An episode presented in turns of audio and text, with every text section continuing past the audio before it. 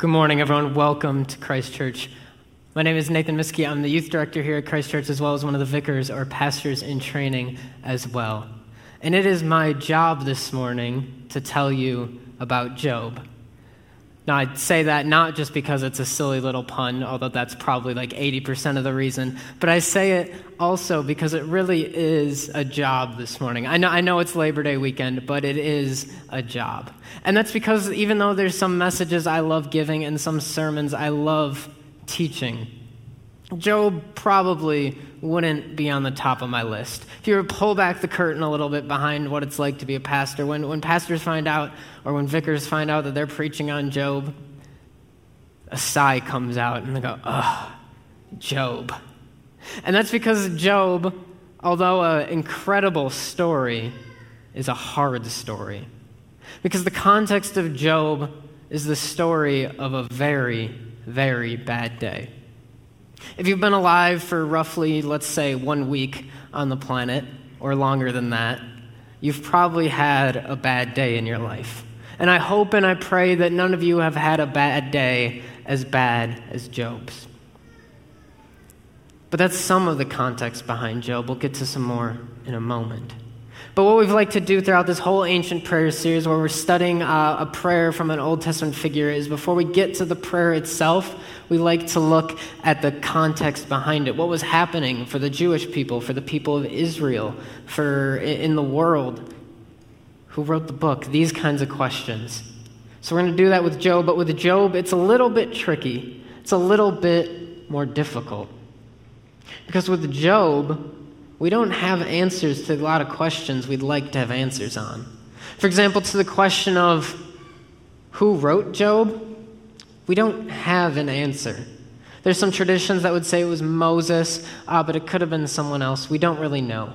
When was Job written, or when did the events of Job take place? We don't know the answer to that either. There's some speculation that it took place between Genesis and Exodus, maybe when the Jewish people uh, were enslaved in Egypt. And this, this story would have really spoken to them then. But we don't know if that's the case. It could have been then, it could have been all the way up until the Jewish exile. We really don't know when this story took place. But we do know a couple things, and those are mostly from inside the book themselves. So Job 1 1 starts There once was a man named Job who lived in the land of Uz not Oz, Uz. And, and, and the thing about Uz is it's not in Israel. The land of Uz is not in Israel. It's probably in modern day Jordan or northern Saudi Arabia, but it's not in Israel. And it's not in Egypt where the Jewish people may have been. It's somewhere else. It's outside the Jewish people's land. And what this means is that Job probably wasn't Jewish. Well, he followed God, he followed the Lord, but he wasn't a Jew, probably in descent. He probably didn't have Jewish parents and didn't grow up in, in, in the Jewish synagogues and temples and, or, or tabernacles or whatever they were doing at the time and didn't learn all those things uh, and, and understand all those things from his culture, from his history. He was in a different culture with different philosophies and different theologies, the way they thought about God was also going to be different as a result. But we learn some more about Job because we learn he was blameless, a man of complete integrity. He feared God and he stayed away from evil. So even though he probably didn't have the upbringing that would help him learn about God, he still feared God. And as a result of this, he was blameless. He was complete integrity. We know he probably wasn't perfect, but he was blameless. And along with being blameless, along with being uh, of complete integrity, Job was also very blessed. He was blessed with seven sons and three daughters, and he owned 7,000 sheep, 3,000 camels, 500 teams of oxen, and 500 female donkeys. He also had many servants. He was, in fact, the richest person in that entire area. Job was as blessed as you can get. He was the richest person, he was the most blessed.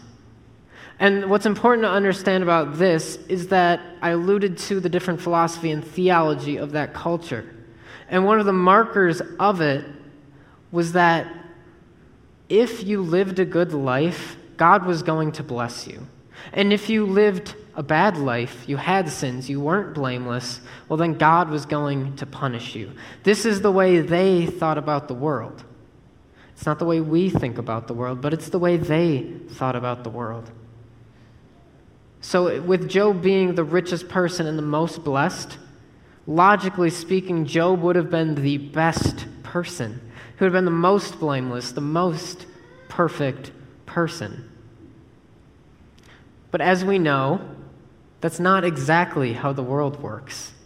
2020 has probably shown you that bad things can happen to good people, good things can happen to bad people. Life can get hard. That's because the power of sin is prevalent in the world. And with that, Job had many problems. Job's life was not as perfect anymore. I alluded to earlier Job's very, very bad day. Well, it began here. It began with Satan taking everything. Because Job had all these things happen, and one day a messenger came to Job and, and, and ran in and said, Job, Job, some robbers came. They took all your sheep, they, they took all of your animals, and they killed a whole bunch of people. And I was the only one to escape to tell you. And then another messenger came running in and said, Job, Job, a fire came and it burned down a whole bunch of your land and it killed all your shepherds and all your sheep. And I was the only one to escape to tell you. And then while he was still speaking, another messenger, a third messenger, arrived with this news Your sons and daughters were feasting in their oldest brother's home. Suddenly, a powerful wind swept in from the wilderness and hit the house on all sides. The house collapsed, and all your children are dead. That's a bad day. Not only did Job lose all his animals, all his property, but now he's lost all his kids. He's lost just about everything. On top of that, Satan keeps going at him and, and makes him sick, and, and he ends up with boils and has an illness. So, on top of all of this, he's also ill. But he still has a wife. He has one thing left. But as I'm sure you can imagine, especially if you're married, things going this badly can put some strain on a marriage. And it certainly did. His wife said to him, Are you still trying to maintain your integrity? Curse God and die. His wife was not very happy with the God that Job followed and didn't understand why Job would continue to follow him and continue uh, to try to lift God up and, and do the right thing and be blameless in the midst of all that, as she thought, God was doing to Job. Because once again, in their understanding, God was the one doing this to Job. They didn't understand that it was Satan. They thought Job was being punished. So, according to their own theology, their own philosophy, the way they understood the world, this is actually the logical response. Curse God and die would make sense if you thought about the world the way Job did. Because if you thought about the way the, the world the way the world works the way Job did, well then Job knew he was blameless and thought God was punishing him. And if this God was punishing him even though he was without sin, he should curse God. But Job was humble enough. He said, You talk like a foolish woman. Should we accept only good things from God, from the hand of God, and never anything bad? Job was humble enough to realize maybe he didn't have all the answers. And maybe we should, shouldn't quite curse God just because some bad things happened. Now, his theology is a little warped here because, once again, the punishment is coming from the hand of God, which it didn't, but to Job it did.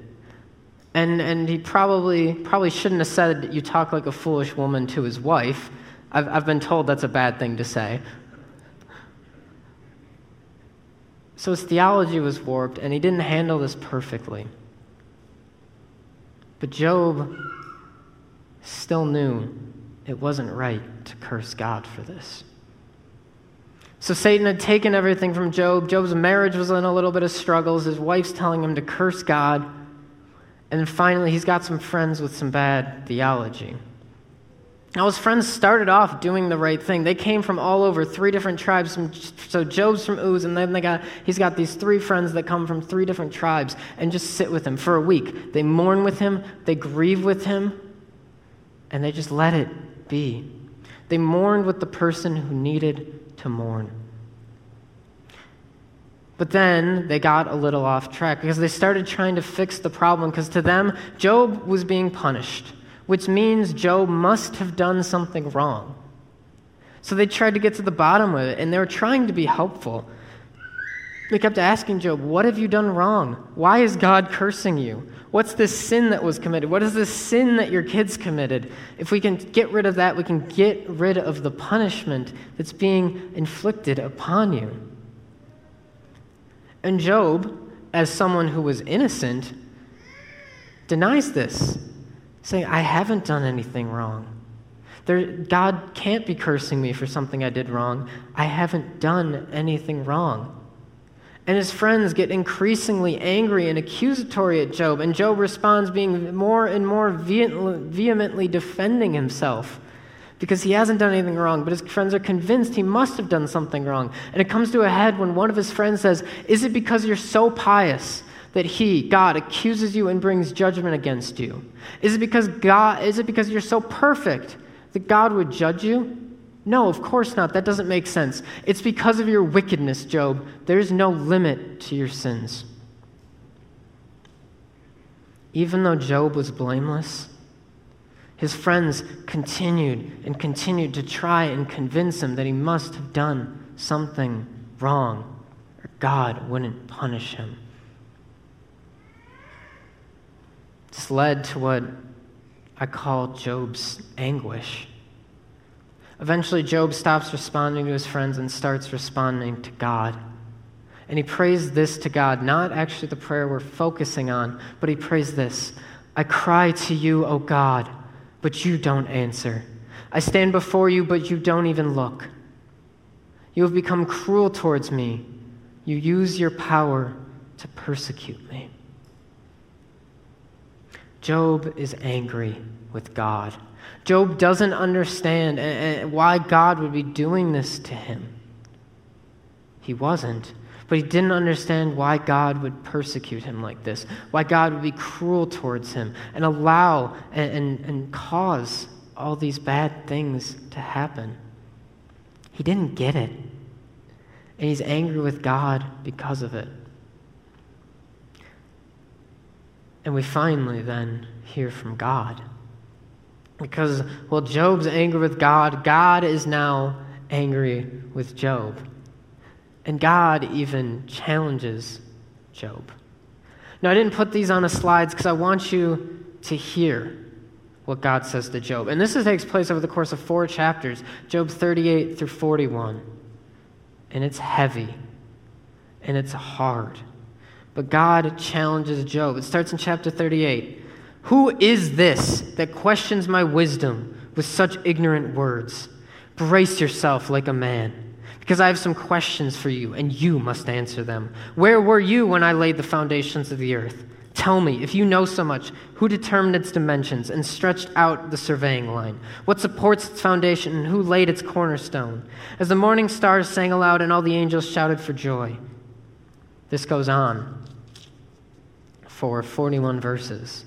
Then it goes into chapter 39, which in my Bible is titled The Lord Challenge Continues. The Lord's Challenge Continues.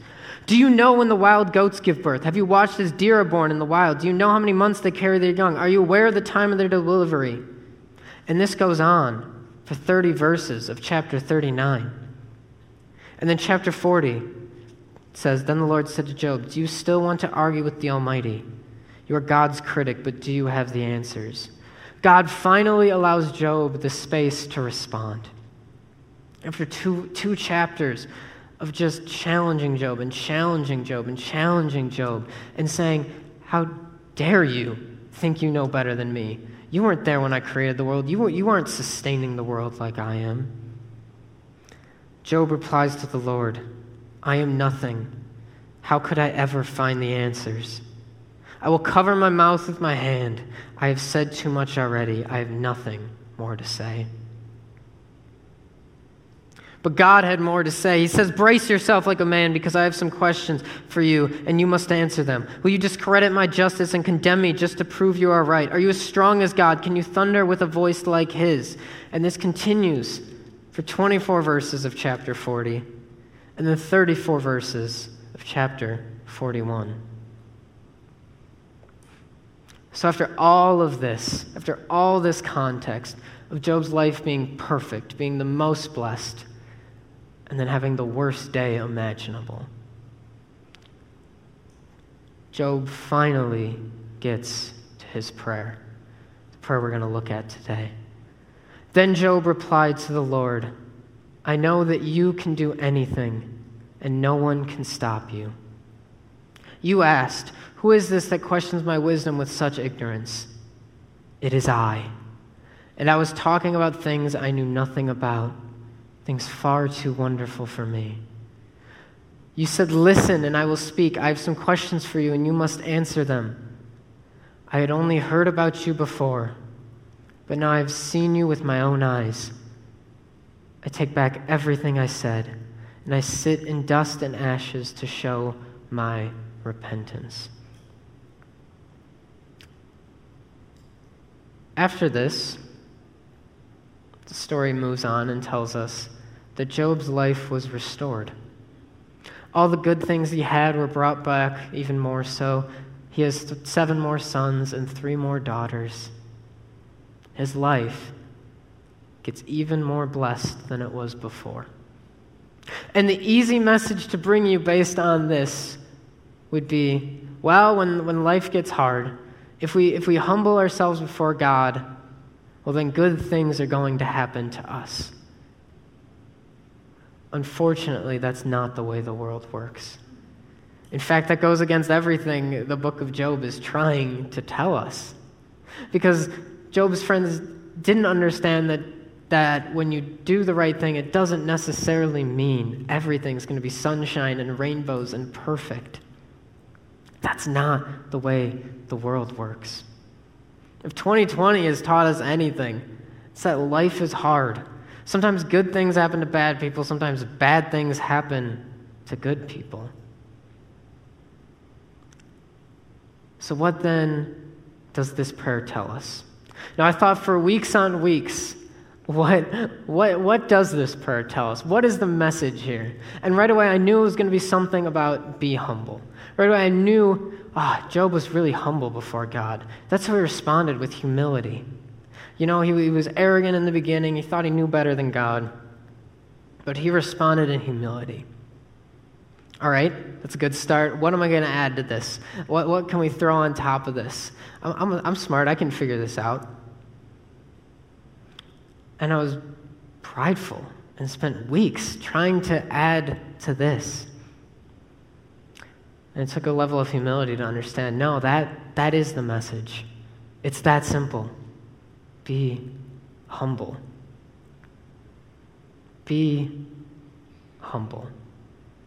That's all Job could do in the presence of God's challenge. That's all he was able to do, is just be humble. Say, you know what, God, I wasn't there when you created the world.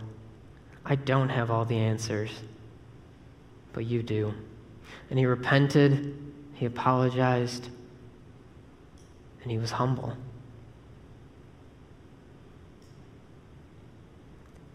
God wasn't angry with Job because Job didn't have all the right answers. God wasn't angry with Job's friends because they didn't understand perfectly the way the world worked. God was angry with them because they thought they knew better than God. Instead, they should have been humble. And Jesus wasn't mad with the Pharisees and the scribes who thought who, because he wasn't angry at them because they thought they knew the law perfectly. And he wasn't angry at them because they didn't know the heart behind the law. He was angry with them because they thought they knew better than Jesus himself. In fact, the very life of Christ is a message of humility. God Himself, the greatest thing someone can be, God, choosing to become human and die for your sins. That is humility. That is being humble. So, the message of Job is this in the midst of hard times, be humble. 2020 is some hard times for a lot of us, for most of us. And 2020 has led to some questions that I'm sure many of you are asking yourselves. Questions like Should I wear a mask? Should the government force people to wear masks? Questions like What do we do about all these protests going around around the country? How do we respond to this? Questions like Should I send my kids to school this fall? Questions like Who do I vote for? Questions like Do I visit my immunocompromised grandparents? These are hard questions. And for some of them, there's a lot of answers floating on out there, and there's a lot of people who very strongly believe in their answers and are going to try to convince you that they know what's best. And maybe even you're that way. Maybe you're thinking, I know the answers, I'm sure of it. And that's okay.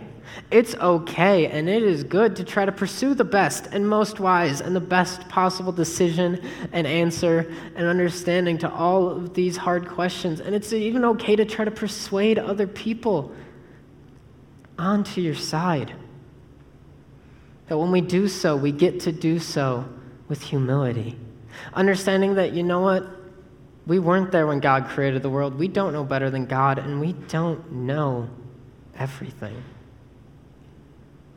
So when we see our crazy relative post that crazy thing on Facebook, we get to respond with humility in our response or our lack of a response.